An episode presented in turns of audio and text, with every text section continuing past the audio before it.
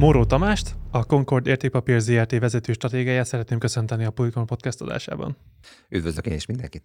A Concord Magyarország vezető független befektetési szolgáltatója. Egy, egy pár szóban esetleg röviden be tudnád mutatni, hogy mivel foglalkoztok? 1993-ban lett a cégünk megalapítva, és gyakorlatilag teljes körű értékpapír befektetési szolgáltatást nyújtunk, tehát hogyha egy mondatban össze kéne foglalni, akkor megpróbálunk segíteni az ügyfeleknek abban, hogy minél jobb kockázat hozamarány mellett tőkepiaci eszközökbe fektessék be a pénzüket, figyelembe véve persze egy csomó minden szempontot, úgy, mint az érhető hozam, mekkora rizikót vállalnak ezzel, kinek mik a céljai, tehát ugye nagyon testre szava próbáljuk meg létrehozni azt a portfóliót, ami az ügyfeleknek hosszú távon is megfelelő hozamot tud nyújtani.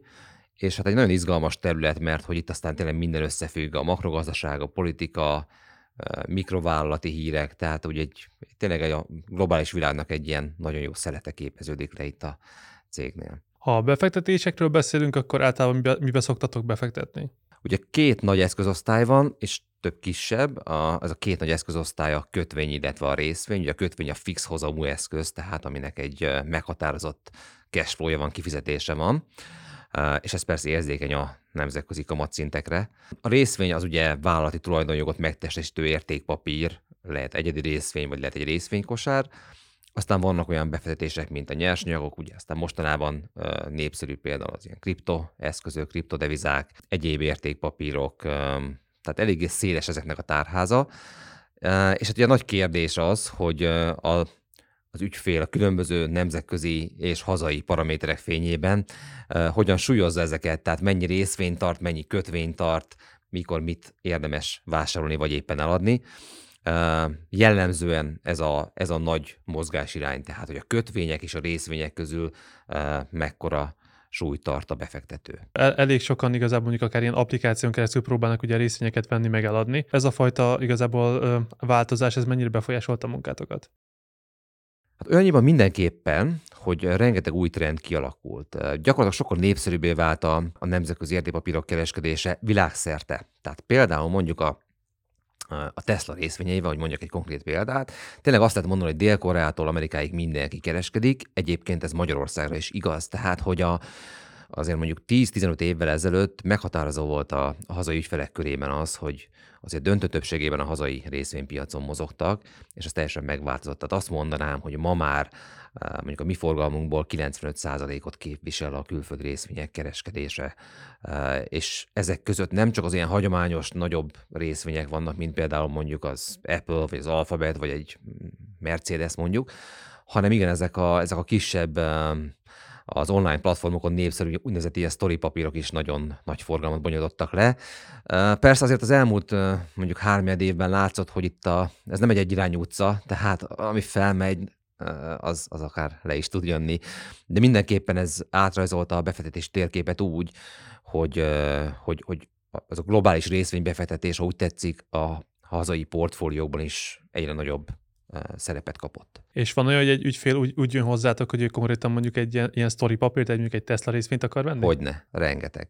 Um, Ugye amiért előnyös lesz Magyarországon keresztül megkötni, az talán például a TBS konstrukciót, egy adómentes konstrukción keretén belül lehet ezt megtenni, meg azért van, aki szereti a hazai kiszolgálást, hazai nyelven történő tranzaktálást, és azt gondoljuk, hogy azért tudunk szakmai tanácsokat is adni bőségesen, mert azért ez egy ingoványos terep tud lenni. És majd valószínűleg belemegyünk később abban, hogy milyen a globális monetáris politika, de azért azt érdemes elmondani, hogy, hogy nagyon sok paraméter befolyásolja ezen részvénynek a teljesítményét, tehát hogy azért amikor valaki bejön hozzánk, és azt mondja, hogy nem tudom, szeretnék betenni 300 ezer dollárt ebbe az egy részvénybe, akkor azért úgy elkezdjük vakarni a fejünket, hogy oké, okay, oké, okay, de azért beszéljünk egy picit. Volt ugye ez a GameStop story, amikor ugye a Redditen összeállt igazából egy csoport, és, és elképesztően felküldték a részvény árfolyamát, hogy ezt, ezt ti hogy viszonyultatok, vagy ez, ez mi volt a véleményetek róla akkor? Hát nézd, hagyományos, hagyományos értékelési modelleken keresztül ezeket a céleket nagyon nehéz megfogni vagy értékelni. Tehát ha az ember azt nézi, hogy ezek milyen nyereségre képesek, milyen, milyen növekedési potenciál rendelkeznek, akkor, akkor egészen elképesztő áremelkedés alakult ki mutatja egyébként azt, hogy, hogy mennyi mindentől függ egy részvénynek az árfolyama, főleg rövid és középtávon. Ugye azt szoktuk mondani, hogy, hogy rövid távon azért nagyon domináns a, a pszichológiának, a tömeghangulatnak a szerepe egy részvény árazásában, és ahogy megyünk el hosszabb távra, egyre inkább érvényesülnek az úgynevezett fundamentumok, tehát hogy ténylegesen az a vállalat mire képes. Aztán nagyon nehéz megbecsülni azt, hogy milyen növekedési potenciálja van egy cégnek, főleg, hogyha ez egy kisebb cég. Ugye a nagy életvállalatok azért, hogy nagyjából már, már ismert üzleti modellel rendelkeznek, jobban lehet becsülni, hogy mire, mit hoz a jövő. Egy kis cégnél lehet, hogy nagyon sikeres lesz, lehet, hogy magyarosan kifejezem megy majd a levesbe, és attól függően, hogy milyen növekedést, milyen víziót áraznak bele ebbe a részvénybe, egészen durva ármozgások is jöhetnek. Nagyon nehéz itt egyébként fundamentális kapaszkodót találni, tehát hogy őszintén szólva, tényleg ezek a részvények nehezen értékelhetőek, sokkal nagyobb a tömegpszichológiának, az úgynevezett csorda szellemnek a hatása, és azért az online világ nagyon felerősítette ezeket a mozgásokat, hiszen rengeteg olyan közösségi platform van, TikTok, Twitter, Reddit, ahol a különböző fórumokon, közösségekben elképesztő pozitív hangulat tud kialakulni egy-egy részvénye kapcsolatban, ami persze át is tud billenni aztán másik irányba, de azért ma már nem arról van szó, hogy egy kis közösség kezd egy részvényel foglalkozni, hanem hanem egy online fórumon keresztül akár több milliós tábora lehet azon befektetőknek, akik egy részvényre úgymond ráugranak, és a GameStop is pontosan ilyen volt. Mennyire nehéz ezzel az emberi pszichológiával kalkulálni, és mennyire nehéz akár a, a, az ügyfeleket is meggyőzni arról, hogy mondjuk most éppen ne adják el, vagy éppen most kell vásárolni? Nagyon néz megmondani azt, hogy pontosan uh, mi fog elindulni, meddig fog menni, hol lesz a teteje, uh, mert hogy a pszichológia az nem igazán fordítható le uh, árfolyamokra ugye nagyon egy mérnöki munkában viszonylag azt mondjuk pontosan ki lehet számolni valamit, legalábbis abban hisz az ember, de ugye elmondjuk a pszichológiai irányába ott azért sokkal-sokkal nehezebb. Ugye vannak különböző indikátorok, technikalemzési megoldások, amelyekkel próbálják becsülni azt, hogy például egy értékpapír mennyire túlvett, mennyire túl nagy benne a tolongása, lehet így mondani, de azért itt nagyon nehéz megmondani azt, hogy, hogy, hogy, hogy meddig fognak elmenni az árfolyamok. Ha lehet beszélni egy picikét arról, hogy hogyan árazzák ezeket a részvényeket. Korábban az ilyen kicsi, ilyen startup jellegű cégeknél volt egy ilyen hüvelykúj szabály, ami persze nagyon elnagyolt, de azért érdemes, érdemes egyfajta vonalzóként tekinteni rá.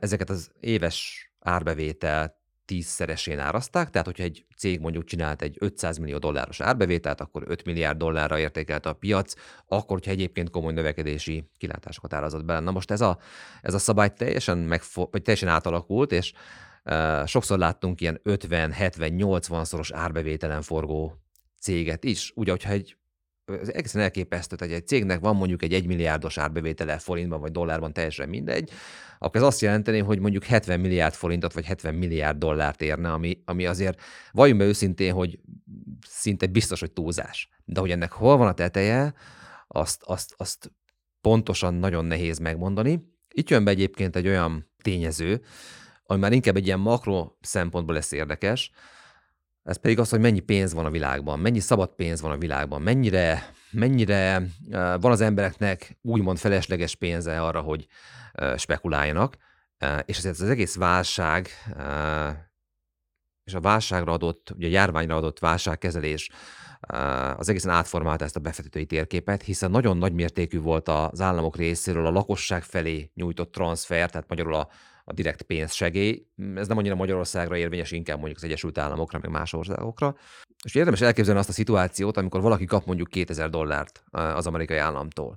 Ugye az a 2000 dollár az nem egy ilyen uh, idegen kifejezéssel game changer, tehát hogy attól nem változik meg senkinek sem az élete. De hogyha ezt felteszi uh, a pirosra vagy a feketére, azaz mondjuk vesz belőle egy részvényre vonatkozó opciót, vagy egy ilyen úgynevezett tőkeáltételes, tehát hitelből megvalósított ügyletet nyit, akkor már lehet, hogy azzal a 2000 dollár tőkével keres mondjuk 5, 10, 20, 30 ezer dollárt, vagy akár még többet, és ugye az már azért egy éves jövedelemnek megfelelő nagyságrend, az már az egy jelentős összeg. Millió számra uh, indultak el ezek az ilyen típusú befektetők. Tehát korábban nem volt részvényük, uh, kaptak valamekkora pénz segélyt az amerikai államtól, Egyébként ettől még akár még volt is állásuk, tehát nem feltétlenül kellett ez a kieső jövedelem pótlására. Nagyon sok ilyen sztorit hallani, hogy volt rendes állása, de azért megkapta a pénzsegét az amerikai államtól a befektető. Van fölösleges pénzem, hát akkor tegyük fel, nézzük meg, hogy mit lehet ezen keresni. És így indult el gyakorlatilag ez a fajta tőzsdei spekuláció vagy vételi hullám. Ez akkor mennyire tudja befolyásolni mondjuk úgymond a profi szakembereknek a munkáját? Az, hogy ugye a piacon megjelent rengeteg úgy, úgymond ilyen kis befektető, és megjelent rengeteg algoritmus is. Így van, ez egy nagyon érdekes kérdés, most nagyon-nagyon jó kérdés. Mind a kettő átformálta a befektetési képet az elmúlt években. Az algoritmikus kereskedés az régebbi időszakra tekint vissza, ugye régóta vonza az embereket, vagy a, a befektetőket az, hogy valamilyen módon próbáljanak mintákat, olyan leprogramozható algoritmusokat találni, amelyekkel a piaci teljesítményeket úgymond meg lehet verni, tehát jobb hozamot lehet elérni. Ez már tulajdonképpen legalább 20 éve tart. Vannak sikeresebb algoritmikus kereskedők, vannak kevésbé sikeresek, azért vannak nagyon-nagyon komoly, például ugye azt hiszem a Renaissance Capital az egyik ilyen ismert algoritmikus kereskedő, aki elképesztően jó, minden évben bőven két személyi hozamot ért el. Nem is mondják el, hogy hogyan csinálják. Tehát nyilvánvalóan egy algoritmus addig értékes, amíg nem ismeri mindenki, mert ha mindenki ismeri, akkor az egész piac lekövet, és akkor már nem tudja megverni a piaci teljesítményt. Tehát ez egy jóval régebb időre visszatekintő tőkepiaci befektetési stílus. A lakossági pénzek megjelenése, ugye mindig volt, volt, voltak ilyen hullámok. Azért az első ilyen nagy időszak az a, az a dotcom buborék, hát a idősebbek talán emlékeznek erre, a fiatalabbak még kevésbé, azért akkor volt egy óriási felfutás a technológiai szektorban, még nem volt ennyire mély az internet, akkor indult az internet gyakorlatilag. Szintén elképesztőek voltak az árazások, utána ez lecsillapodott, aztán a mostani válság kezelés során a gazdaságba áramló pénzmennyiség ébresztette fel ismét ilyen mértékben a lakossági befektetői kedvet, és ugye azért nehéz ez, csak visszatérve a kérdésre, hogy nehéz kérdés ez, hogy vagy profi befektető számára, hogy hogyan viszonyulni ezekhez a, ezekhez a kialakuló új trendekhez, mert hogy itt azért próbáltam illusztrálni is, hogy elhagytuk az ír, a racionalitásnak a talaját. Tehát amikor egy korábbi egyébként is feszes árazás még sokkal magasabbra emelkedik ennek köszönhetően, ott nagyon nehéz fundamentális vagy szakmai kapaszkodót találni. Tehát, hogy van egy cég, amelyik mondjuk nem tudom, évente csinál 100 milliós árbevételt, és ez mondjuk ér 10 milliárd dollárt, hogy az, az, az, úgy, az úgy mennyire indokolható, nagyon-nagyon-nagyon nehéz ezt megfogni. Persze az ügyfelek azért számon kérhetik, hogy miért nem fektettünk be ebben, miért nem voltunk benne ebben a hullámban, és ugye ha az ember a, a józan eszét veszi elő, akkor azt mondja, hogy ez itt túlértékelt. Én már sokkal korábban eladnám, vagy el, el is adtam. Valakinek szerencséje volt, valaki meg beragadt részvényekbe. Összességében azért, azért látszik, hogy ez egy nagyon ingoványos terep. Tehát amennyire könnyű volt pénzt keresni mondjuk egy évvel ezelőtt, annyira nehézé vált ez az elmúlt néhány hónapban. Volt több olyan ismerősöm, aki megpróbálkozott azzal, hogy ír valami algoritmust, valami egyszerű algoritmus, amivel nagyon reménykedett benne, hogy akár ugye valami nagy hozamot el tud érni. Szerinted erre van bármiféle lehetőség, vagy ez, ez inkább már csak az ilyen nagyobb cégeknél lehetséges? Én nem zárom ki, hogy valaki találjon egy ilyen, egy ilyen leprogramozható algoritmust, mintát, ami, amire még nem jött rá senki. Azért azt látni kell, hogy a nagy befektetési bankoknál um, matematikusok, fizikusok ezrei próbálják ezeket megfejteni. Tehát, hogy óriási erőforrásokat szinte korlátlan büdzsével fordítanak erre ezek a nagy cégek, de hát azért láttunk már arra példát, hogy viszonylag kis cégek is tudtak sikeresek lenni. Mi van, hogy, mi, hogy alapvetően az ember kis pénzt fektet be, akkor, akkor nem ütközik bele azokba a problémába, hogy például a piac mennyire likvid, mennyire könnyű kötni egy adott termékben. És lehet, hogy vannak olyan kisebb piacok, amelyekre ezek a nagy házak, nagy befektetők nem figyelnek, tehát azért azt gondolom, hogy lehet találni ilyen ilyen mintákat, de semmiképpen nem könnyű. Tehát én azt mondom, hogy főfoglalkozásként senkinek nem javasolnám ezt, de, de intellektuálisan kétségkívül vonzó. Tehát, tehát azt mondom azért, ha valaki ilyen reményeket dédelget magában, azért ne adja fel. És hogyha valaki, ugye, mint kisbefektető próbál mondjuk egy alkalmazáson keresztül ugye részvényekkel játszani, akkor ő, ő, neki mit tudnál ajánlani, vagy mi az, amivel óva tudnád mondjuk inteni, hogy ne alakuljon ki mondjuk akár egy ilyen függőség, és hogy az egészet ilyen rat, megpróbálja racionálisabban kezelni? Az elmúlt két évtizedben, amióta ebben a szakmában dolgozom, én azt láttam, hogy a legsikeresebb befektetők azok azok, akik egy évente néhányszor lépnek. Tehát, hogy az, aki minden nap figyel az árfolyamokat, és éjjel-nappal kereskedik, tényleg teljesen őszintén, ott azért az ügyfelek 80-90%-án csak égeti a pénzét, és mondjuk egy számjegyű az a százalékosan mérve az a mennyiség, aki ezzel tartósan jó hozamot tud elérni, ráadásul intellektuálisan is, meg szerintem magánélet szempont, minden szempontból megterhelő. Tehát én azt láttam, hogy aki, aki megfontoltan egy évben párszor lépett egy, egy átgondolt jó lépést, az mindenképpen magasabb hozamot tudott elérni. Még a Vuk című rajzfilmben volt az a híres mondás, hogy a jó vadász legfőbb erénye a türelem, és én tényleg azt gondolom, hogy ez, ez egy nagyon fontos motto lehet a befektetések esetében is. Érdemes, érdemes olyan befektetéseket keresni, amelyek fundamentálisan megalapozottak, erős sztorinak tűnnek, relatíve talán olcsók is, nyilvánvalóan mondjuk egy Tesla esetében soha nem volt olcsó részvény a hagyományos árazási modellek szerint, mégis óriási hozamot lehetett elérni, de a brand, a márka hívószava, és maga az értékesítés is olyan jól alakult, hogy végül is a zárfolyam ez, ez elképesztő sokszorozáson ment keresztül. Szóval a lényeg az, hogy, hogy nem szabad túlkereskedni magát az embernek, Érdemes azt mondom azért diversifikálni, tehát hogy persze igazából az a nagy hozam, hogyha valaki pont beletalál egy részvénybe, és az pont mondjuk sokszoroz, de azért ennek az esélye nagyon kicsi. És a, talán a legfontosabb, vagy legérdekesebb az, hogy azt is ki kell találni valahogy, hogy, hogy mi az, amiben a tömeg fog hinni. Mert hogy igazából annak az árfolyama fog emelkedni, amiben a tömeg belehisz. Ezt mondta a GameStop is, ezt mondta a Tesla is, és egy csomó minden más példát lehetne erre hozni. Tehát, hogy az sem jó stratégia, ha az ember teljesen szembe megy a széllel. Uh, igazából egy, uh, ezt úgy lehetne megfogalmazni, hogy azt érdemes jól eltalálni, vagy kell jól eltalálni, hogy mikor ind- alakul ki egy tömeg, tömeg hisztéria egy adott termékkel, részvényel kapcsolatban, és azt is meg kell próbálni eltalálni, hogy hogy mikor vált ez már túlvetté, túlfesztetté, amikor már, ugye amikor mindenki ül a hajón, akkor már senki nem fér el, lehet, hogy elsüllyed. Úgyhogy, úgyhogy nagyjából ezeket érdemes, érdemes figyelembe venni, tehát egyfajta diversifikáció, hogy azért többfajta eszközben osszuk meg a pénzünket, vagy ha egy lóra teszünk, az ha befut, nagyon sok pénzt nyerünk, ha meg lesántol, akkor, akkor veszítünk mindent, és próbáljuk eltalálni azokat a trendeket, amelyek, amelyek a jövőben vélhetően jók lesznek. Az amerikai tőzsdéről volt több film is, mint a Wall Street farkasai, vagy ugye a tőzsdecápák, hogy szerinted mi az, amit mondjuk helyesen, és mi az, amit mondjuk nagyon helytelenül mutat be az ilyen tőzsdével kapcsolatban? Hát azt gondolom, hogy az a jelenséget bemutatnak, Ugye azért is dramaturgiai szempontból is persze ez így alakult, hiszen ez, hogy legyen érdekes a film, azért nagyon kihegyezték a különböző visszaélésekre, benfentes kereskedésre, az esetben a csalásokra. Azt gondolom, a tőkepiacok azért nagyon nagy részt nem erről szólnak, de persze, mint minden iparágban itt is vannak ilyen, ilyen visszaélések hiszen ahol sok pénz mozog, ott, ott, ott, ott megjelennek a szerencsevadászok is.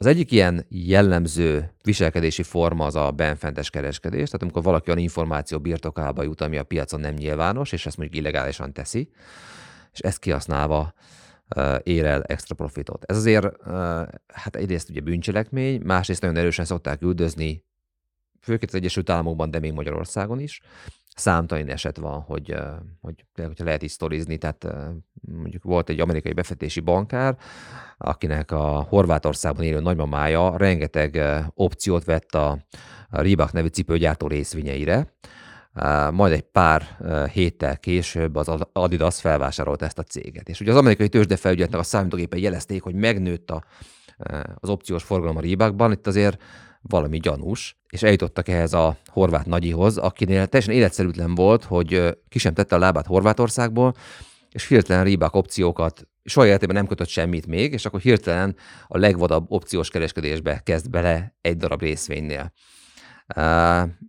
Büntetőjárás lett a vége, pénzbírság, illetve, illetve börtön is a, az amerikai bankár számára. Tehát ezeket üldözik, ezek, ezek, ezek, ezek bűncselekmények, de azért alapvetően nem ez határozza meg a tőkepiacokat. Tehát ez egy, ez egy legális pénzkeresésre, befektetésre is abszolút alkalmas terület. Nyilvánvalóan azért a filmek kiszínezése megköveteli azt, hogy jó sztorikat, vagy érdekes sztorikat találjanak a, a nézők elé. Tényleg is a benfentes kereskedelem, meg az, hogy mondjuk az ismerősöm mondott egy jó tippet között, hol van az, ami mondjuk már bűncselekmény, és az, amikor még, még csak úgymond jól kereskedik az illető. Ez egy érdekes kérdés, mert a határon sokan, vagy sokszor nehéz meghúzni. Akkor, hogyha, akkor, hogyha valaki mondjuk egy, egy tőzsdei cég, ott dolgozik valaki, aki elmondja az ismerősének, hogy rendkívül jó lesz az árbevételünk, mert hogy annyi a vevő, mint égen a csillag és ha a cég nem kommunikálja a piac felé, a befektetők felé, akkor ez benfentes információ, benfentes kereskedés. De hogyha én odállok a telephely elé, és számolom a kamionokat, hogy mennyi megy be, és azt mondom, hogy 50%-kal nőtt az előző évhez képest, miközben ez még a piacon nincsen kint információ, akkor egyszerűen csak elemző voltam, gyűjtöttem adatokat teljesen legálisan, ez nem számít annak, és tényleg nem is az. Tehát, hogy gyakorlatilag itt kell meghúzni a határvonalat, hogy mi az, ami amire a saját erőmből jutottam, mint, mint információ, ezt megtehetem, vagy pedig a cégem belülről segített valaki, mert hogyha a cégem belülről áramlik információ hozzám, vagy akár mondjuk egy felvásárlás készül, és a felvásárlási tranzakción dolgozó befektetési bankár ad nekem egy tippet, az már benfentes kereskedés. Tehát akkor egy cégnek akkor nagyon kell figyelni, gondolom, az alkalmazottól kezdve mindenkire, hogy milyen kommunikál, mit, mit kommunikálnak kifele. Igen, hát egy tőzsdei vállalatnál gyakorlatilag azt mondom, hogy a portásig bezárólag mindenkit informálni kell arról, hogy hát ő nem nagyon beszélt arról, hogy hogy mennyire megy jól az üzlet. És a gyakorlatban ez nem tudom, mennyire van betartva. Biztos, hogy családi beszélgetésnél, ha azt mondja, hogy hú, annyi dolgozom, hogy nem is bírom. Szóval igen, ezek, ezek érdekes, érdekes kérdés, ezért nehéz meghúzni a határvonalat, hogy még, hogy még erről se beszélhessen hogy miért ennyire karikás a szeme. Nem tudom, tehát igazából ez egy, ez egy nehéz kérdés. Egy tőzsdei vállalatnál érdemes azért odafigyelni az alkalmazottakra, hogy, hogy azért ne beszéljen túl sokat a, a cég teljesítményéről, se pozitív, se negatív értelemben. Az egyik blogbejegyzésetekben olvastuk, hogy Twitteren egyszer megjelent egy, egy olyan bejegyzés, hogy az Amerikai Egyesült Államok elvileg Iránról a, a szankciókat ugye meg fogja szüntetni, és az algoritmusok erre az öt szóra azonnal igazából szétverték az olaj árfolyamát. Ez valójában így fog maradni hosszú távon, vagy azért az algoritmusok okosabbak lesznek, vagy itt, itt mit vártok? Ez egy érdekes kérdés minden algoritmus próbálnak tanítani, és hogy visszatérve az előző témára, hogy mennyire jellemző az algoritmikus kereskedés, abszolút, abszolút elterjedt. És most azt látjuk például az orosz-ukrán válságnál is, hogy amikor jön le egy hír, mostanában naponta rengeteg hír jön, hogy lőttek, nem lőttek, tárgyal, nem tárgyal, és látható az, hogy kijön egy negatív hír, akkor azonnal reagál rá a piac, olyan gyorsan, hogy még uh, szerintem humán kereskedő arra nem tudna reagálni. Tehát az algoritmusok figyelik a megjelenő hírügynökségi mondatokat, ezeket próbálják értelmezni, lefordítani, és erre uh, kereskedési pozíciókat nyitni akár eladás, akár vételt. És valamikor ez bejön, valamikor ez jó, valamikor ilyen furcsán értelmezik, és nem teljesen jól, tehát uh, az a, az a volatilitás vagy ármozgás, amit látunk a, az értékpapír piacokon manapság, akár az olajjal kapcsolatban, akár mondjuk a, az orosz-ukrán válsággal kapcsolatban, az, az mindenképpen köszönhető ezeknek az algoritmusoknak, akik, akik nagyon gyorsan reagálnak. Igen, hát ez egy érdekes tőkepiac. Sok szereplős, nagyon sok mindent figyelembe kell venni. És hogyha mondjuk ugye van az orosz-ukrán válság, hogyha ott mondjuk háború lenne, vagy hogyha mondjuk ugye az egész ugye teljesen mondjuk megszűnne, ez mint, mint probléma létezni, akkor melyikre hogyan mozogna mondjuk a tőzsde szerinted? A mostani válság helyzetben azért, azért elég komoly növekedési kockázatok merültek fel. A legkomolyabb kérdés szerintem itt Európában az az energiáraknak a problémája. Ugye a lakossági áraknál létezik ez a ez a rezsi befagyasztás vagy, vagy, vagy áramás top, és földgáz is érvényes, de azért a vállalati szektorban ez egy óriási teher, és ennek számos oka van, de az egyik ok az pontosan az, hogy az oroszok nem szállítanak annyi földgázt Európába, mint amit tudnának szállítani. A szerződéses kötelezettségeket teljesítik, tehát ezzel nincsen probléma, de ilyen gázárak mellett nyugodtan megéri nekik sokkal többet szállítani, mégsem teszik, mert hogy vannak emögött olyan célok, mint például a Nord Stream 2 vagy Északi Áramlat 2 gázvezetéknek a jóváhagyatása az EU által. Tehát kevesebb a földgáz Európában, mint amennyi lehetne. Ennek köszönhetően, miután a földgázas erőművek meghatározóak az áramtermelésben, ha a földgázára magasabb, akkor az áram már is emelkedik, és ez így végiggyűrűzik a gazdaságon, és igazából azért azt gondolom, hogy a mostani inflációban, amit látunk, akár Magyarországon, akár a világon, főleg egyébként Európában, ott azért ennek az energiára emelkedésnek óriási hatása van. Tehát például, hogyha megoldódna ez a válság, vagy legalábbis enyhülne, és több lenne a földgáz Európában, akkor, akkor lehetne egy olyan földgáz és áramár mérséklődés, ami mondjuk az inflációt csökkenti, az inflációs várakozásokat csökkenti. Ez jót tenne a részvénypiac számos szektorának, hiszen a mostani emelkedésből azért igazából az olajcégek profitálnak leginkább, vagy olaj és szénbányák, de a többi szektornak azért ez költség és probléma. Tehát, tehát ennek például lenne egy ilyen inflációval szemben ható hatása. Igazából azt gondolom, hogy Európa számára nagyon pozitív lenne, hogyha ez a konfliktus enyhülne, mert ez az infláció egy óriási probléma, akár itthon, akár külföldön. Úgyhogy, úgyhogy ez lenne egy ilyen, ilyen hatás. Ha viszont a másik irányba lenne probléma, tehát eszkalálódna ez a konfliktus, mondjuk egy, egy éles háború lenne, akkor valószínűleg az, amerik- az orosz szénhidrogén szállítások, tehát földgáz és olaj volumene csökkenne, vagy akár szankciók jönnének, és ezért lenne hiány a piacon ezekből a termékekből, további áremelkedéssel, további energiahiányjal, további költségnövekedéssel, és ez tovább gyűrűzik. Ugye az a, az a probléma, hogy olyan mértékű volt a, az energiáraknak az emelkedése, amit már lehetetlen kigazdálkodni, vagy nagyon nehéz. Amikor mondjuk az áramár vagy a gázár egy cégnél megemelkedik 10%-kal, akkor még azt úgy lehet mondani, hogy kimozgom, kicsit hatékonyabban próbálok termelni, csökkentem a veszteséget, stb. Tehát az úgy azt gondoljuk, hogy kezelhető valamilyen szinten. De amikor felmegy a háromszorosára, azt lehetetlen. Tehát az idei év elején pont ezt lett, lehetett látni, hogy a, a vállalatok elkezdték durván átárazni a termékeiket, mert költség oldalról olyan nyomás jött. És ennek a moz, egyik mozgatórugója az pont ez a konfliktus Oroszország és Ukrajna között. Az Európai Unió nagyon számított arra, hogy ugye tankárhajókon ugye be tud szerezni földgázat, hogy ez a földgázkrízis, ez szerinted hosszú távon úgy látszik, hogy meg tud oldódni, vagy, vagy ti ezzel, ezzel hogyan számoltok? Ugye a földgáz egy népszerű energiahordozó, mert hogy tisztább, mint a szén, meg egyébként ugye vegyipari alapanyag is, tehát számos, számos műanyag kiindulási alapanyaga, vagy éppen a műtrágya gyártásnál egy nagyon fontos, fontos termék. Tehát van egy ilyen mögöttes kereslet, és bár hosszú távon ugye a fosszilis energiahordozóknak a, a népszerűség az valószínűleg csökkenni fog, de azért ez tényleg hosszú táv, tehát rövid és középtávon nem nagyon lehet ezeket helyettesíteni ma még. Ez a földgáz krízis akkor tudna megoldódni, hogyha, hogyha egyrészt az orosz szállítások növekednének, másrészt a világ elindulna egy hatékonyabb felhasználás irányába, harmadrészt meg mondjuk más régióban növekedne a termelés. Ugye a probléma az, hogy az elmúlt pár évben nagyon komoly nyomás nehezedett a szénhidrogén iparágra, hogy, hogy ne nagyon ruházzon be többet, mert hogy jön a, a zöld átállás.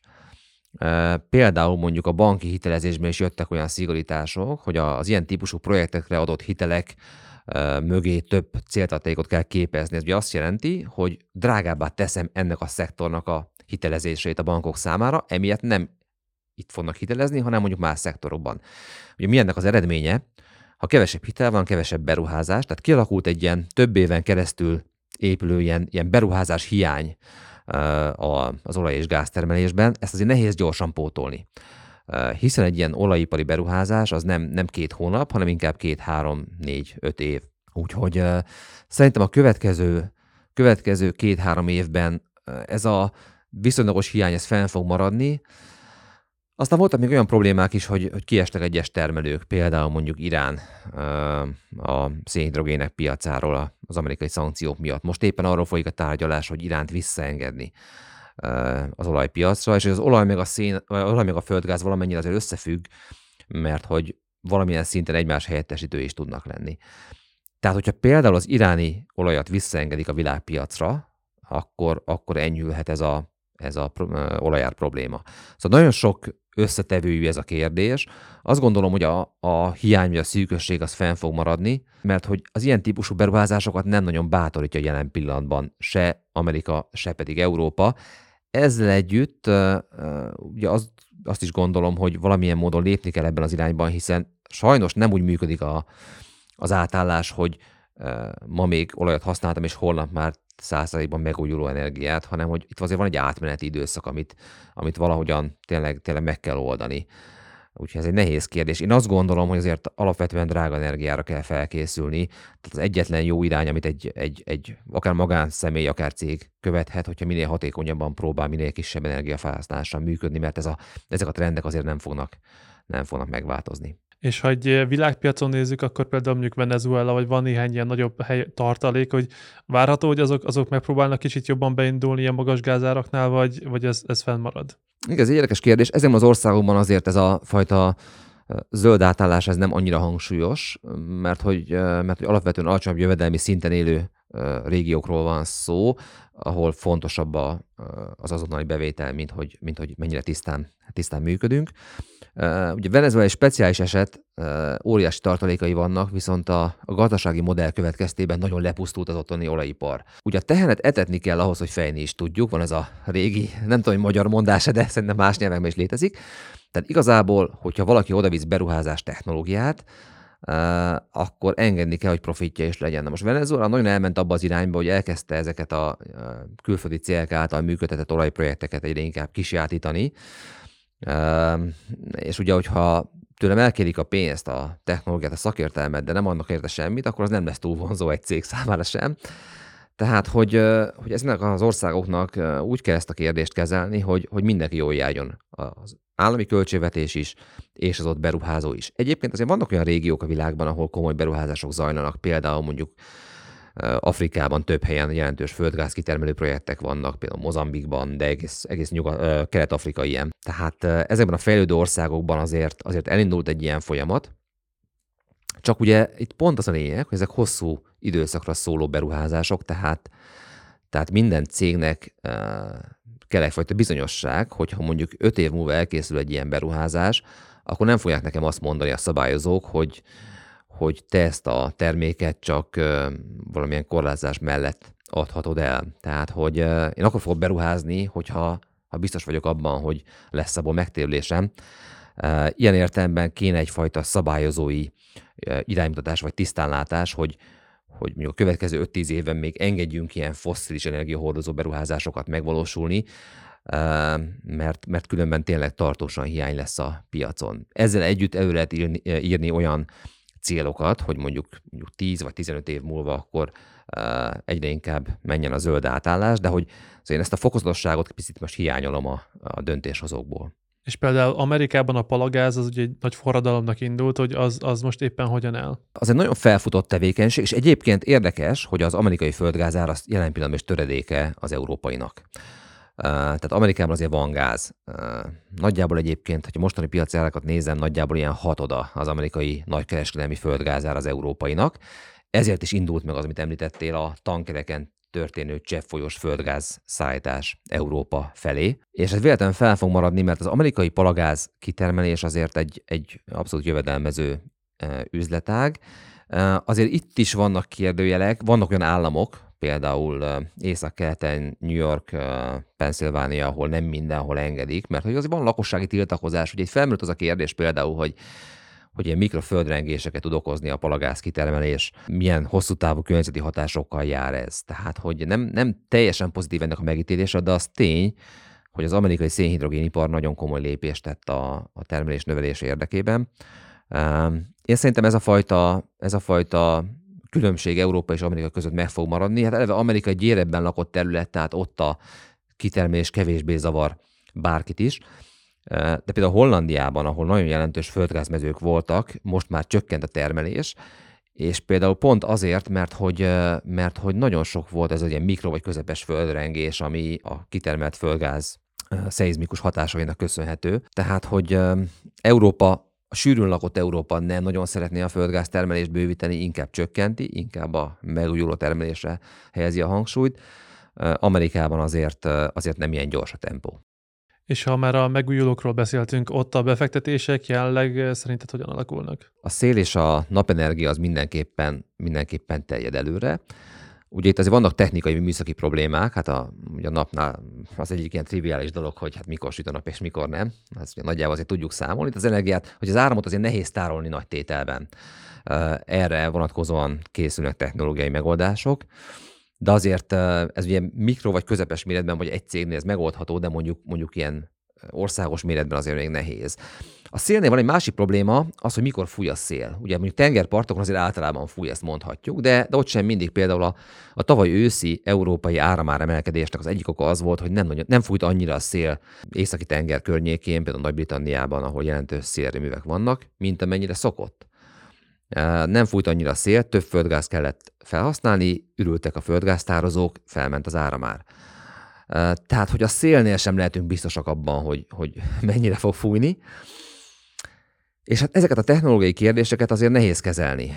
Ezért volt kényelmes például a földgázes erőművek használata, mert hogy ott azért nagyon jól lehet szabályozni azt, hogy mikor mennyi áramot termelek. Minél több a megújuló energia a rendszerben, annál nehezebb a, a, az áramtermelést a kereslethez igazítani, mert ha az áramnál a tárlás nem megoldott, ugye ott nem működik az, hogy kétszer annyi áramot termelek, és a különbséget eltárolom, vagy ma még nem működik, és ezért, eh, ezért a megújuló energiatermelést százszerzalékban ma még nem lehet alkalmazni. Aztán ott van a kérdés, hogy mi legyen az atomerőművekkel. Ez egy nagyon-nagyon nagyon megosztja az embereket. Szerintem megkérdeznénk mm, tíz ember, tíz különböző vélemény lenne ezzel kapcsolatban, mert hogy eh, ha már felépült egy atomerőmű és működik, akkor egy relatíve olcsón termeli az áramot, ugye a beruházási költség az óriási, de utána az operatív, tehát működési költség az már viszonylag kicsi. Aztán persze ott van az a kérdés, hogy mi legyen a, a veszélyes hulladékkal, de azért többé-kevésbé ez a probléma is valamennyire úgy tűnik, hogy kezelhető.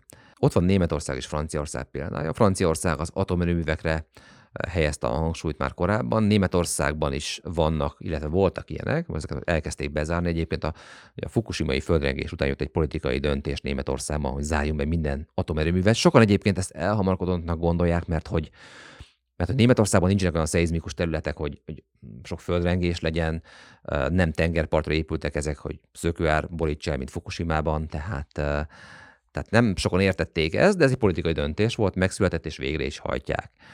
És erre az a furcsa helyzet, hogy Európában a német atomerőművek leálltak, a franciák működnek. Összességében azért ez egy áramhiányt okozott, tehát ennek is köszönhető, hogy felment az áramár. De valójában, hogyha belegondolunk, hogyha Franciaországban a német határ mellett van egy atomerőmű, az ugyanolyan, ha, ha azt gondoljuk, hogy az atomerőmű veszélyes, akkor ugyanolyan veszélyt jelent Németországra, mint hogyha ez az erőmű Németországban működne.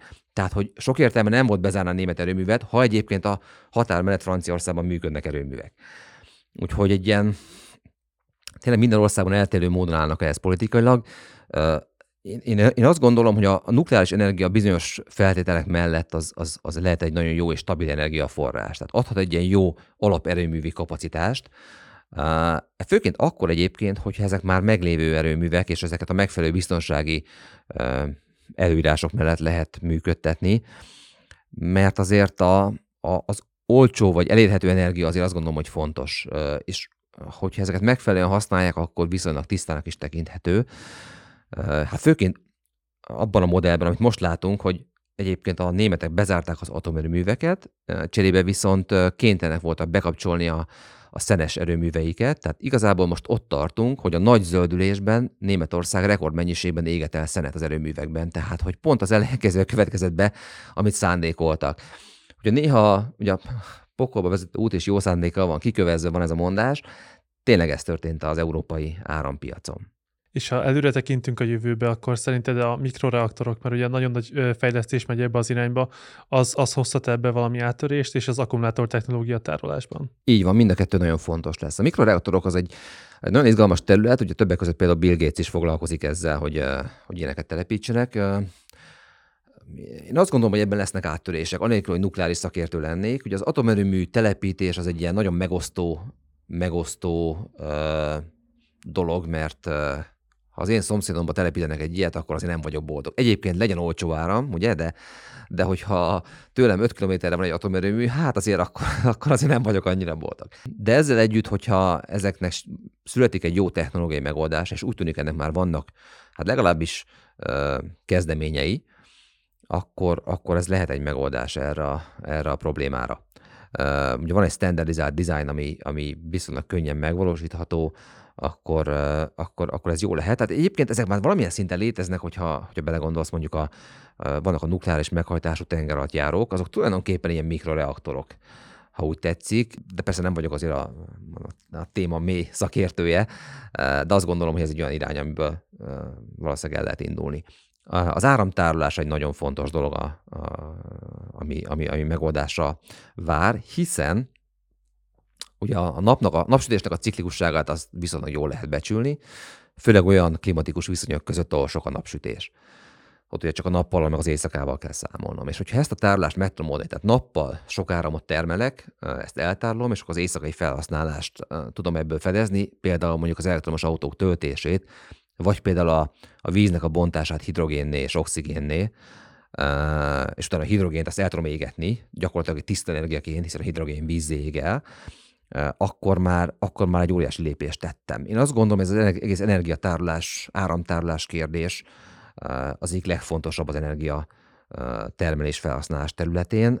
Nagyon komoly erőforrásokat fordítanak erre, és én számítok is itt áttörésekre. Ugye Európa bevezette a széndiokszid kvótát, hogy, hogy erről, és ezzel ugye kereskednek is, hogy erről mi a véleményetek? Ez is egy nagyon fontos kérdés. Ugye a széndiokszid kvóta az gyakorlatilag arról szól, hogy valamilyen módon piacosítsam, pénzét tegyem azt, hogy mennyibe kerül az a szennyezés, amit kibocsát egy adott, adott vállalat. Ez is azért egy kétélű fegyver, mert hogy, mert hogy ezekkel a termékekkel széndiokszid kvótákkal kereskednek is, nagyon sok pénzügyi befektető is beszabadult erre a területre, és ugye itt mindig felmerül a kérdés, hogy a széndiokszid kvóták árát mennyire húzza fel a tényleges végfelhasználói kereslet, tehát a nagy szennyezők, mondjuk erőművek, vegyiparüzemek, stb. kereslete, és mennyire a piaci spekuláció. És én azt gondolom, hogy van annak igazsága, aki azt mondja, hogy hogy nem túl jó az, hogyha pénzügyi befektetők be tudnak jönni a széndiokszid kvóták piacára, mesterségesen felverve az árat, hiszen ezzel megdrágítják egy csomó terméknek a termelését, jobban megdrágítják ahhoz képest, mint a mindokolt lenne. Ugye ez mindig egy érdekes kérdés, hogy mi a jó piaci ár, mennyire korlátozzuk a piaci spekulációt vagy kereskedést egy adott termékben. Tehát itt, itt megosztanak a vélemények. Én, én azt gondolom, hogy valamilyen szinten ezt a kérdést érdemes lenne szabályozni, mert hogy nagyon elharapozott a pénzügyi spekuláció a széndiokszid kvóták területén is. Tehát az ötlet jó, de a megvalósítás, mint hogy szokott lenni, az nem hibátlan. És úgy hallottam, hogy az Európai Unióba ezt ki is akarják bővíteni, tehát mindenfajta szennyezésre is ki akarnak vetni egy kvótát, meg magára a repülésre, és egyre, egyre egy, ezt folyamatosan ki akarják terjeszteni, hogy ez, ezzel számoltok, hogy ez így várható el? Ez a szándék egyértelmű.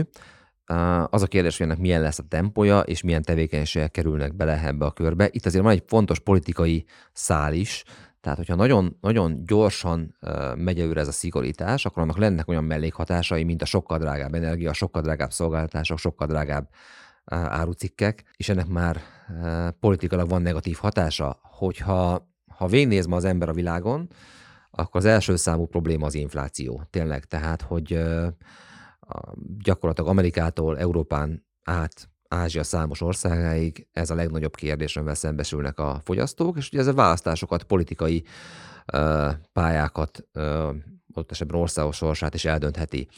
Uh, annak idén az arab tavasz, uh, ez a forradalmi hullám, ami kialakult, ez lényegében egy élelmiszerár sokból alakult ki. Tehát annyira felmentek az élelmiszerárak, hogy ez katalizálta a tüntetéseket, kimentek az emberek az utcára. Ugye attól, hogy a, nem tudom, a mobiltelefon ára felmegy 50%-a, még nem biztos, hogy az emberek kimennek az utcára, de hogyha az élelmiszer ára felmegy, akkor sokkal valószínűbb. És, tehát igazából ezért fontos politikai kérdés az, hogy a, zöld átállást és ezenből a széndiokszid kvóták kiterjesztését azt úgy megvalósítani, hogy ne legyen sokszerű hatás. Tehát persze a cél az, és egyértelműen az, hogy ha egy szennyező tevékenység drágább, akkor, akkor át fogok térni egy kevésbé szennyező technológiai megoldásra tevékenységre is. Ez szerintem így rendben is van, csak ezeket a nagyon durva sok hatásokat érdemes elkerülni, mert akkor, mert akkor annak vannak egyéb negatív társadalmi vetületei, politikai hatásai, nem kívánt, nem kívánt mellékhatásai. Ha már az árak is szóba kerültek, ugye a, a kormány bevezetett több ár, árstoppot, hogy ezeknek szerinted milyen a gazdasági hatása, vagy milyen lesz a gazdasági, hosszú távú gazdasági hatása?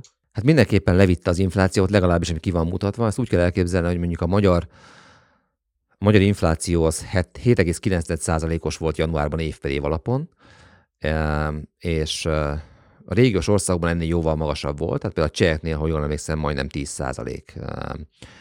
Úgy számoljuk, hogy ha nem lettek volna ezek az ástoppok, és mondjuk a, a háztatási energiára és piaci áron lenne a rendszerben, Persze ez nem mostani lépésre, egy régebb óta tartó dolog, tehát ezt érdemes kiemelni, hogy a mostani ástop erre nem vonatkozik, mert ez már be volt fagyasztva, akkor a magyar infláció valószínűleg elérni, vagy meg is haladná a 10%-ot most. Tehát ez a, ez a különbség nagyjából egy ilyen 2-2,5 százalék, amit jelenthetne ez, ami azért már, ugye a kétszemű infláció az egy pszichikailag is más, más minőség. Tehát ez a, ez a hatás, amivel nagyjából lehet számolni. Hogy ez fenntartható-e, Hát hosszú távon és termékek széles körén azért ez nem, nem egészséges és nem jó dolog. Ez általában az áruhiánynak a, az előidézője.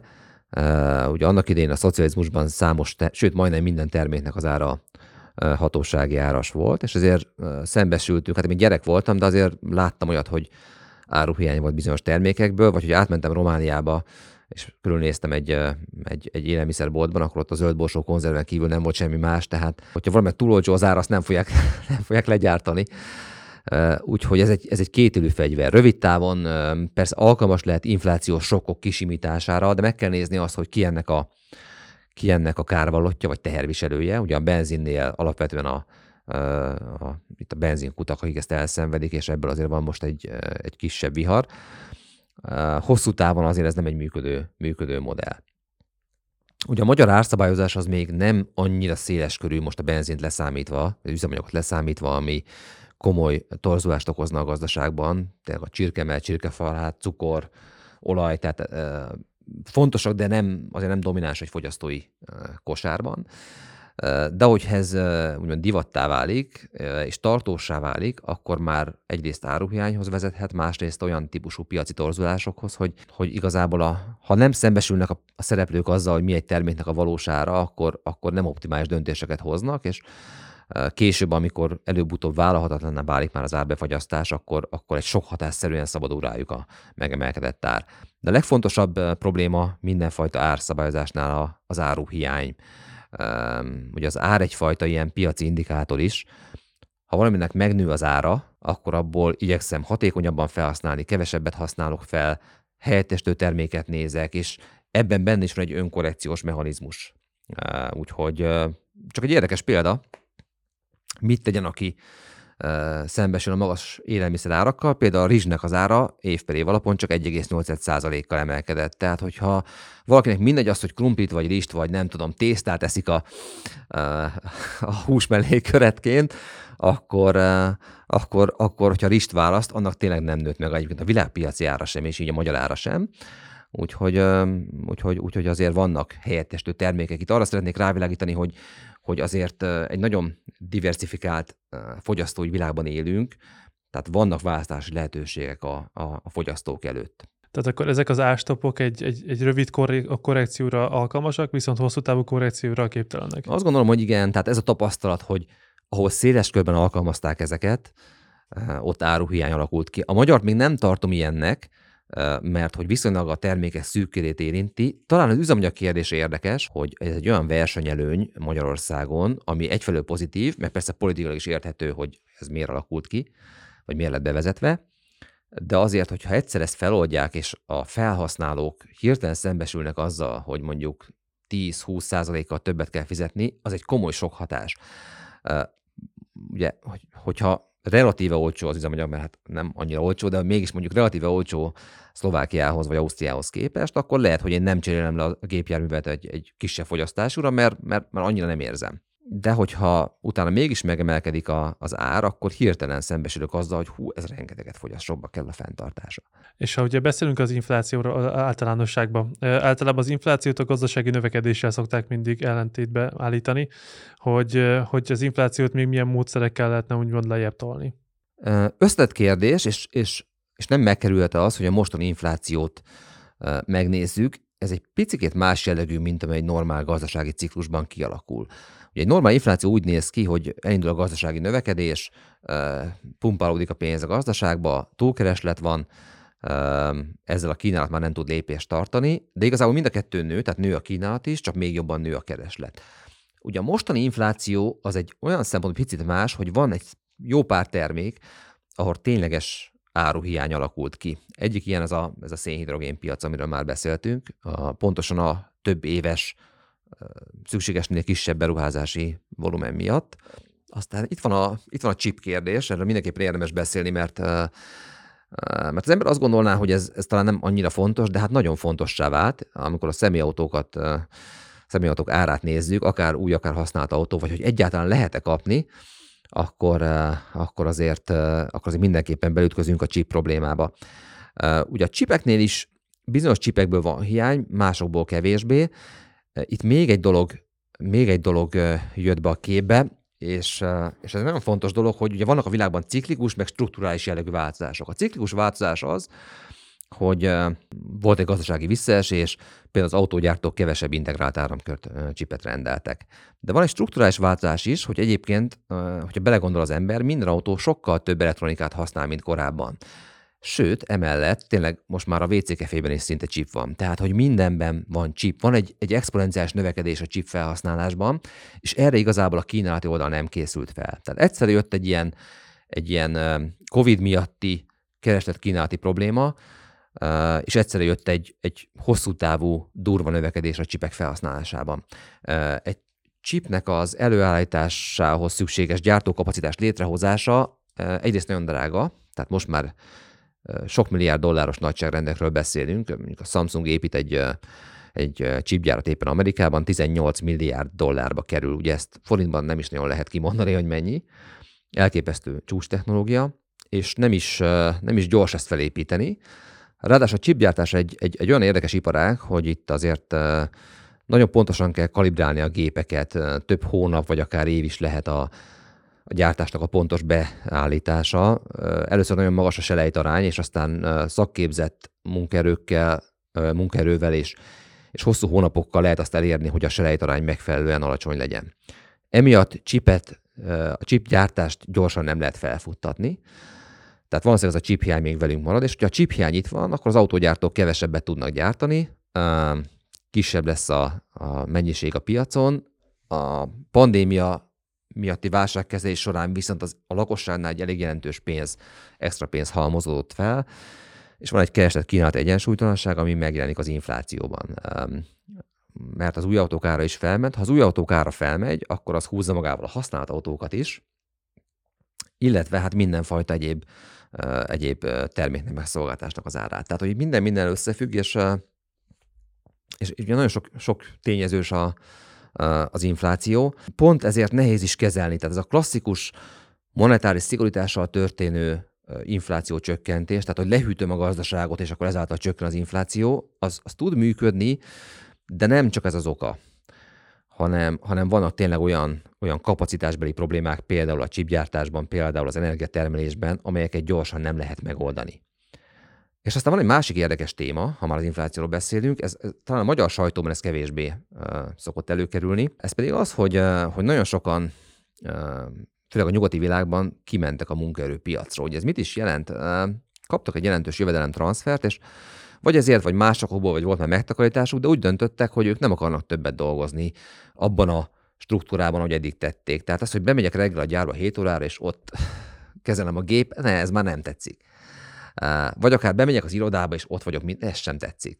Megpróbálok szabadúszóként egyéb alkalmi munkákból valamilyen módon megélni. Ez egyébként a, a beszélgetés elején említett tőzsdei kereskedés is hozzájárult, mert nagyon egyszerű volt még pénzt keresni ráadásul. Tehát, hogy ez bármennyi is furcsa, Amerikában van egy több milliós réteg, aki, aki elhagyta a munkaerőpiacot, és nem azért, mert képtelen dolgozni, nem azért, mert túl idős, hanem azért, mert egy ilyen csúnya kifejezés, nincs kedve dolgozni. Tehát, hogy úgy, úgy, úgy elég volt. Elég volt. És, és ennek makrogazdasági hatása is vannak. Tehát az, hogy kialakult egy munkaerőhiány, egy, egy nagyon komoly bérnövekedés, ami persze inflatórikus hatású is akkor, hogyha már ezzel a termelékenység nem tart lépést, az részben ennek is köszönhető. Ez egy inkább egy ilyen szociológiai vagy, vagy társadalompolitikai kérdés, amit egyébként az amerikai egybank is kutat már, mert hogy próbálják modellezni azt, hogy ennek milyen hatása van az inflációban, hogyan lehetne ezeket az embereket visszahozni a munkaerőpiacra. Hát például lehet, hogy úgy, hogy mondjuk már a tőzsdei kereskedés nem annyira vonzó, és egyébként a bérek is megnőnek, akkor a kettő együtt már lehet, hogy azt eredményezi, hogy páran mégis meggondolják, hogy na, akkor mégis elmegyünk dolgozni, mert hogy azért tényleg jobban tudunk keresni, mint korábban. Ráadásul a a tőkepiaci befektetés sem annyira egyszerű már, mint régen. Szóval érdekes, érdekes ez a, ez a kérdés. Azt gondolom, hogy Magyarországon ez még nem annyira jellemző, de hát a munkaerőhiány az itt is mondjuk kézzelfogható. És ugye az amerikai, meg az európai központi jegybank is ugye rengeteg pénzt nyomtatott most a, a válság miatt, és ugye ez is ebben felvitte az inflációt, hogy ez, ezzel kapcsolatban mi, mi, mi a várakozás, hogy ez, ez csökkenni fog, fenntartják, hova fog kifutni? Hát mindenképpen az irány az, hogy ezt a monetáris stimulust, ezt a egyszerű kifejezésre pénznyomtatást, ezt, ezt le fogják csökkenteni, meg is szüntetik. Tulajdonképpen az amerikai jegybank, ugye a Fed, az most márciusban ezt ki is vezeti, sőt, már kamatemelést is végre fog hajtani nagyon nagy valószínűséggel. Egész egyszerűen pont azért, amiről beszéltünk az előbb, hogy a, az infláció egy olyan politikai és hitelességi kérdésé vált, ami már, ami már, már, már vállalhatatlan, hogy ez továbbiakban is így menjen. Ha az emberekben kialakul egy inflációs pszichózis, egy inflációs várakozás, akkor az, az, az teljesen átalakítja a gazdaságot, és torz gazdasági tevékenységekhez vagy irányokhoz vezet. Ugye amíg 2-3 százalékos az infláció, az, hogy mindenki el van, sőt azt mondják, egy, egy ilyen szintű inflációra szükség is van, hogy az olajozza a gazdaságot, hogy az emberek hajlandók legyenek költeni. Ha én arra számítok, hogy esni fognak az árak, akkor nem költök annyira, mert hogy majd megveszem jövőre. De ez a mostani inflációs szint, ez már tényleg magas, tehát a jegybankoknak lépni kell, és ez a pénz mennyiség növelés, ez gyakorlatilag Amerikában teljesen biztosan be fog fejeződni, és azt gondolom, hogy Európában is. Ugye az európai pénz osztás a lakosságnak, ha lehet így fogalmazni, az nem volt olyan intenzív, mint, mint Amerikában, de az inflációs hatások itt is megjelentek. Tehát itt is egyre inkább úgy tűnik, hogy az Európai Központi Bank abba az irányba fog elmozdulni, hogy ezt a, ezt a monetáris lazítást ezt ilyen szinten befejezi. Az, hogy lesz-e kamatemelés Európában, az egy nyitottabb kérdés, ez nem annyira egyértelmű, mint az amerikai kamatemelés. Az utóbbi azt szerintem biztos, hogy meg fog valósulni. Európában szerintem ki fogják vezetni ezt a kötvényvásárlási programot, és utána meglátják, hogy hogyan reagál erre a tőkepiac, és esetleg utána jöhet majd kamatemelés. Szerintem az már inkább jövőre.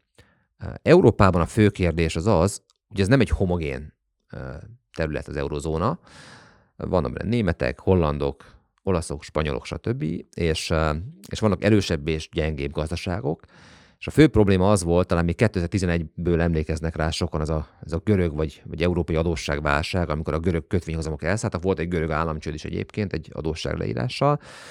Tehát, hogy nehogy az legyen megint az eredménye ennek a monetáris szigorításnak Európában, hogy hogy, hogy nehéz helyzetbe kerülnek ezek az úgynevezett periféria országok, tehát főleg a déli államok, mert, mert akkor annak azért van egy nem kívánt mellékhatása. Ha menekül a tőke ezekből az országokból, akkor annak megint csak gazdasági visszaesés lehet a, a, az eredménye. Tehát, hogy az Európai Központi Bank egy nagyon nehéz helyzetben van, Amerikában szerintem egyértelmű, hogy be fog következni ez a szigorítás, Európában szerintem mérsékeltebb ütemben, kisebb tempóban fog ez bekövetkezni. És ha általánosságban nézzük ugye Kína, Európa, Amerika, akkor ugye a általános adósságszintek ugye egekben vannak, hogy emiatt várható-e valami fajta, nem tudom, gazdasági visszaesés, vagy, vagy a túlfuttottségre ugye valami reakció? Ez megint egy érdekes kérdés, itt a, ugye megosztik a szakma véleménye is nagyon ebben a, ebben a, ebben a, a tekintetben. Van példa arra, hogy egészen magas adósságszint mellett is működnek gazdaságok, ilyen például Japán, ahol a 200%-ot is bőven meghaladja az államadóság a GDP-re vetítve. Mondjuk Japán belülről finanszírozza magát, tehát a japán lakossági megtakarítások is tudják finanszírozni az államadóságot, illetve a japán fizetési mérleg többletes, tehát, tehát nincsenek rászorulva a külföldi pénzforrásokra a gazdaság működtetéséhez. Amerika egy kicsit ilyen privilegizált helyzetben van, mert a dollár egy olyan világpénz, amivel kapcsolatban nehéz azt látni, hogy, hogy ne tudná magát finanszírozni. A dollárra azért, azért alapvetően a világban mindenhol szükség van, és használják fizetési eszközként. Tehát Amerika számára ez megint megoldott dolog. Európában az adósságszintek között van, ami, van, ami nagyon magas, van, ami, van, ami kevésbé magas. Azt gondolom, hogy egy dolog látszik ebben az egész helyzetben, hogy nagyon magas reálkamatot nem nagyon lehet sehol bevezetni. Mi ez a reálkamat? Ugye a nominális, tehát a tényleges kamatszint, ből, hogyha levonom az inflációt, várható inflációt, akkor megkapom az úgynevezett reálkamatot. Ez a reálkamat most negatív. Tehát, hogyha mondjuk van egy 5%-os infláció Európában, és mondjuk egyszerűség kedvéért 0% a, a kamat, akkor mínusz 5% a, a, a reálkamat. Ezzel gyakorlatilag a végtelenséggel lehet üzemelni, tehát ez senkit nem, senkit nem zavar, de hogyha ez a reálkamat megemelkedne, tehát mondjuk a, a kamatszint felmenne 5%-ra, és az inflációs 5%, akkor annak egyrészt egy komoly gazdasági fékezés lenne az ára, másrészt azok az országok vagy vállalatok, akik el vannak adósodva, azok nem tudnák az adósságokat tovább finanszírozni, véletlenül sok csőd lenne mind vállalati, mind pedig az államok szintjén. Tehát, tehát ez egy nagyon nehéz helyzet. Szerintem kamatemelés lesz, szükség is van rá, de az, hogy pozitív legyen a reálkamat, arra azért nem nagyon lehet számítani. És hogyha ugye veszünk egy extrém példát, ami mondjuk most Törökország, hogy, hogy ott, ott mi a hosszú távú várakozás, vagy ott, ott mi történt az elmúlt néhány évben? Hát Törökország egy nagyon érdekes pályát járt be. Az Erdogan korszaknak az első időszaka az egy abszolút piacbarát ilyen reformer időszak volt, és a török gazdaság egy ilyen mintagyerek volt. Tényleg egy, egy nagyon jó demográfiai ország, ugye fiatal a lakosság, dolgozni is akarnak. Van rengeteg török exportőr, vámmentesen tudnak szállítani az Európai Unióba. Tehát minden adott volt ahhoz, hogy Törökországból egy sikeres gazdaság legyen, és egy jó pár évig így is volt. Aztán, aztán jött a, az európai adósságválság, jött a, az energiáremelkedés, jöttek hibás politikai döntések, és főként jött egy erőltetett növekedés. Tehát, hogy ugye a török gazdaság fő problémája az volt, hogy, hogy mm, egyrészt energiaszegény, tehát energiahordozók importjára van rászorulva, viszont az exportot nem ehhez igazította. Tehát, hogy folyamatosan többet importált, mint amit exportált, emiatt deviza hiány keletkezett, és ezt a deviza hiányt külföldi hitelekből finanszírozták. A külföldi deviza hitelekből történő gazdaságfinanszírozást egyébként a szakma az eredendő bűnnek nevezi, ami gyakorlatilag ugye a legsúlyosabb, amit el lehet követni, mert hogy, mert hogy idegen devizában történő hitelfelvételből lakossági fogyasztást bővíteni, az tényleg egy hosszú távon zsákutca, egy, egy hibás stratégia. Ugye azt, azt teljesen jó, hogyha én felveszek devizahitelt, létrehozok egy gyárat, és abból exportálok, és akkor abból lesz deviza bevételem, akkor a deviza bejövetel és kivitel az, az egyensúlyban tud lenni, vagy akár még többletes is. De hogyha én mindig csak kölcsönkérek devizát külföldről, de cserébe nem tudok exportálni, vagy nem exportálok, akkor előbb-utóbb deviza hiány lesz, és akkor leértékelődik a belföldi deviza.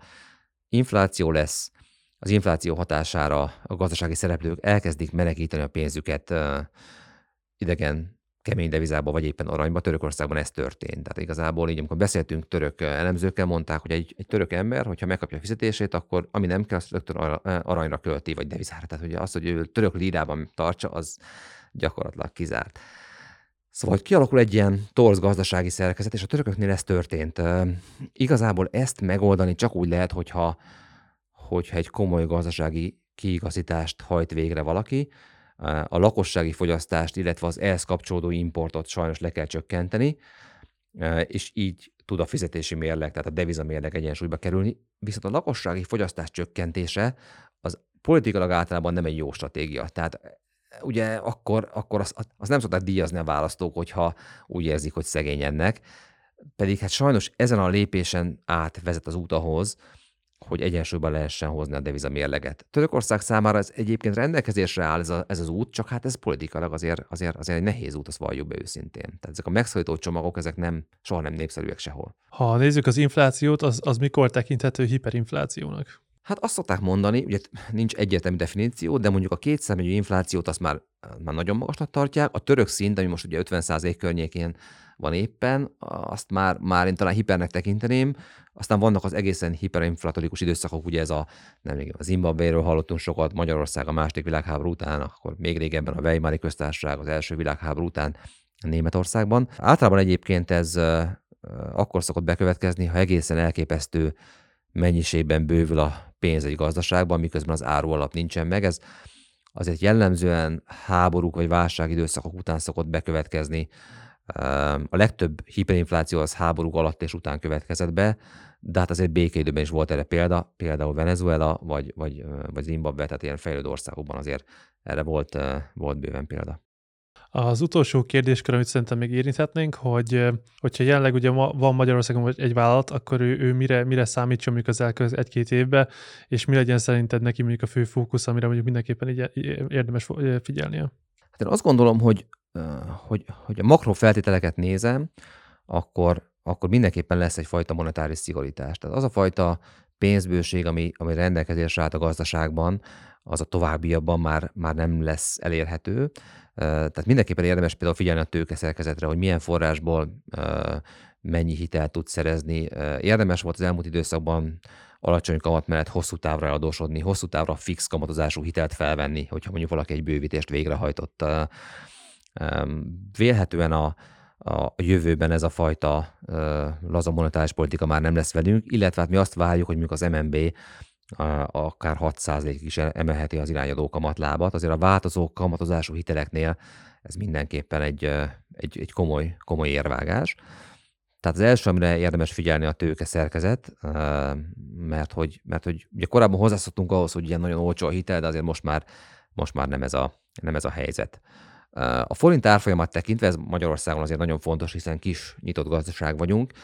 Mi azt gondoljuk, hogy, hogy az árfolyam stabilitás az alapvetően cél, tehát hogy hogy a nagy kilengéseket szeretné a jegybank elkerülni, ez lefelé és fölfelé is érvényes. Tehát úgy tűnik, hogy mondjuk ilyen, amikor 3,70 volt az euróforint árfolyam, az már zavarta a jegybankot. Egyébként tényleg az infláció is negatív hatással van, meg egyébként a gazdasági szereplők gondolkodására is, hiszen ne alakuljon ki egy leértékelési várakozás.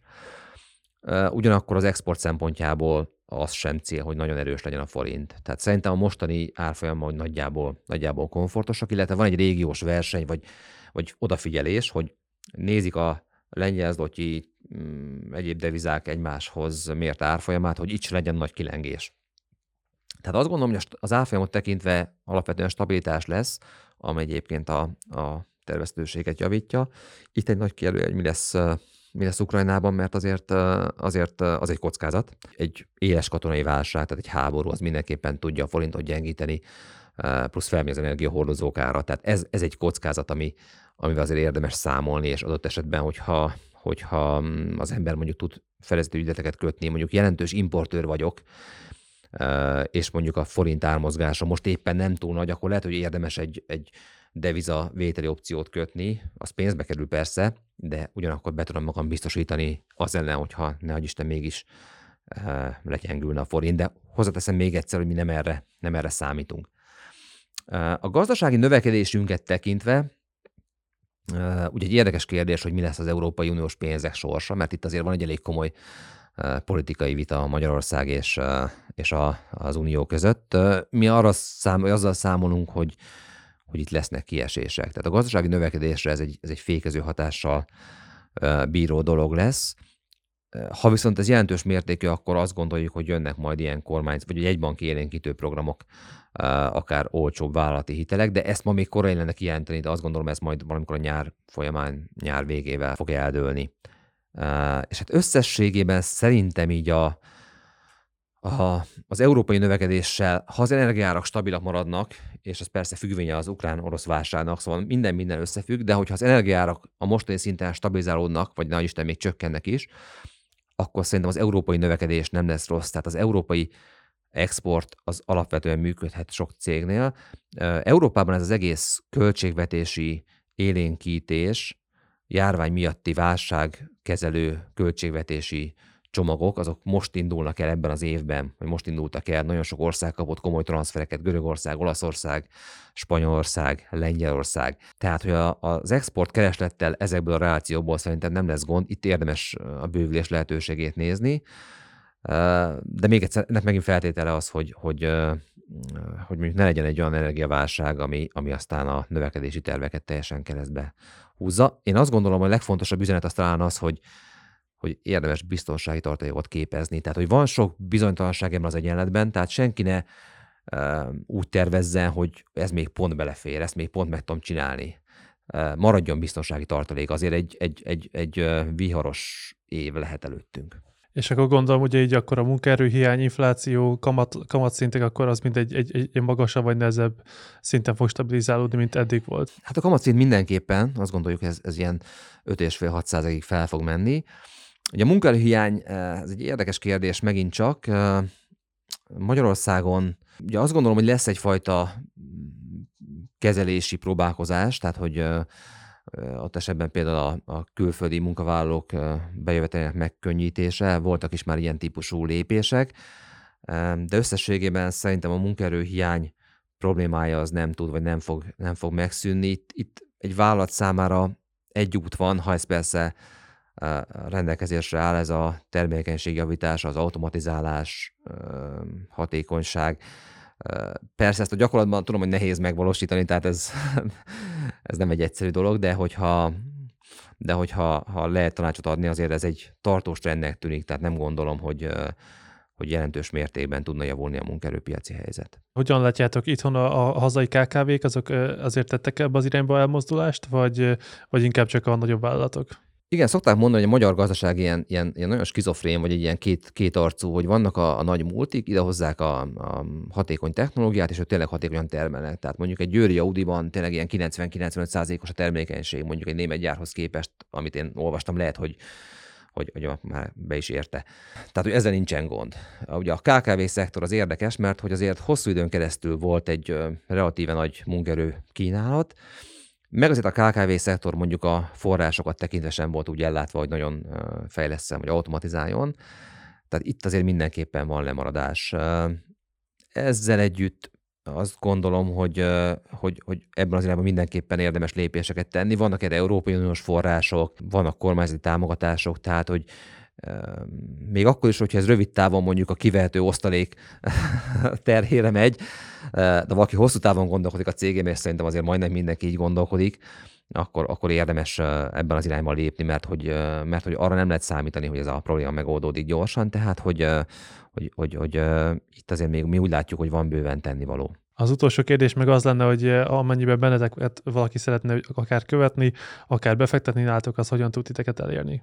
Hát megtalál minket a különböző ilyen podcast platformokon, hogyha hallgatni szeretne minket, szerintem nagyon jó kis podcastjaink vannak mindenféle témában. Vannak könnyedebbek, vannak nagyon komolyabbak, például az orosz-ukrán válságról készült egy, egy, egy nagyon jó anyagunk nemrég. Ha szeretne minket be, megkeresni, akkor, akkor állunk rendelkezésre, mm, ugye a, a az nyitva áll a befektetők előtt, itt a, Alkotás utcában vagyunk, és hát remélhetőleg, remélhetőleg tudunk azért befektetőket üdvözölni majd a körünkben, még újabbakat. Azt gondolom egyébként, hogy a mostani időszak egy Ugye minden válság vagy probléma, már még a tőkepiacokon most inkább azért az árfolyamok esését látjuk, meg az infláció emelkedését, de hogy minden válság az egyfajta lehetőséget is takar magában, tehát hogy az utolsó gondolatom talán az lenne, hogy a világban azért általában ciklikusak ezek a folyamatok, vannak felívő szakaszok, vannak gyengébb szakaszok, de ezek a gyengébb szakaszok megteremtik a lehetőségét annak, hogy ismét jöjjön egy,